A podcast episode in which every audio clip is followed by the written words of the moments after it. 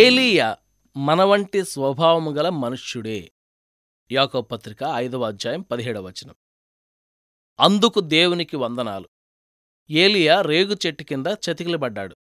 మనలాగే మనం తరచుగా చేసినట్టే దేవుని మీద సణుక్కున్నాడు, ఫిర్యాదు చేశాడు. మనలాగే అతనిలోనూ అపనమ్మకం చోటు చేసుకుంది. మనలాగే అయితే నిజంగా దేవునితో సంబంధం ఏర్పడిన తరువాత మాత్రం కథ మలుపు తిరిగింది. మన వంటి స్వభావము గల మనుష్యుడైనప్పటికీ ఆసక్తితో ప్రార్థన చేశాడు. ఇంతకన్నా శ్రేష్టమైన ఆనందం మరోటి లేదు. ఏలీయా కేవలం ఆసక్తితోనే ప్రార్థన చెయ్యలేదు, ప్రార్థనాపూర్వకంగా ప్రార్థించాడు, ప్రార్థిస్తూనే ఉన్నాడు. ఇక్కడ మనం నేర్చుకునే పాఠం ఏమిటి? మనం వదలకుండా ప్రార్థించాలి. ఇదే కర్మెలు పర్వత శిఖరం మీదకి ఎక్కిరండి. విశ్వాసానికి ప్రత్యక్షంగా కనిపించేదానికి సామ్యం కుదిర్చే వైనాన్ని వినండి. ఆకాశం నుండి అగ్ని దిగిరావడం కాదు ఇప్పుడు కావలసింది. ఇప్పుడు ఆకాశం నుండి జలధారలు కురియాలి. అగ్నిని అవరోహణం కమ్మని ఆజ్ఞాపించిన మనిషి ఇప్పుడు అదే పద్ధతిలో అదే సాధనాన్ని ఉపయోగించి వర్షాన్ని రప్పించాలి. ఏలీయా నేల మీద పడి ముఖము మోకాళ్ల మధ్య ఉంచుకొనెను అని రాయబడి ఉంది. అంటే అన్ని ధ్వనులను, ఏకాగ్రతకు భంగం కలిగించే శబ్దాలను దూరంగా ఉంచాడన్నమాట. ఇలాంటి భంగిమలో దుప్పటి ముసుగేసుకుని బయట ఏం జరుగుతుందో కనిపించకుండా ప్రార్థించాడన్నమాట.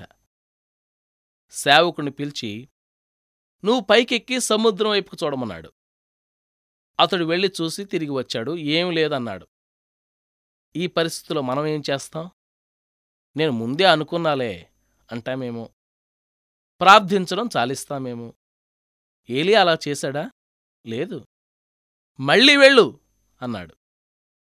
సేవకుడు తిరిగి వచ్చి ఏమీ లేదు. ఏలీయా చెప్పాడు మళ్ళీ వెళ్ళు. సేవకుడు తిరిగి వచ్చి అంటున్నాడు ఏమీ లేదు. కొంతసేపటికి అతడు తిరిగి వచ్చినప్పుడు మనిషి చెయ్యంత మేఘం కనిపించింది అన్నాడు. ఏలీయా చెయ్యి అర్ధింపుగా పరలోకం వైపుకు చాపబడింది. జవాబుగా వర్షం క్రిందికి దిగింది. ఎంత త్వరగా కురిసిందంటే తన పంచకళ్యాణి గురాలతో సహా ఆహాబు సమరయ ద్వారాన్ని చేరలేకపోయాడు.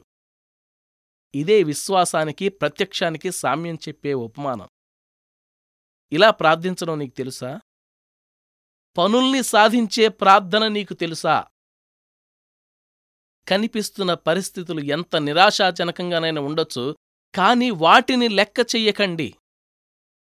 మన పరమతండ్రి పరలోకంలో ఉన్నాడు.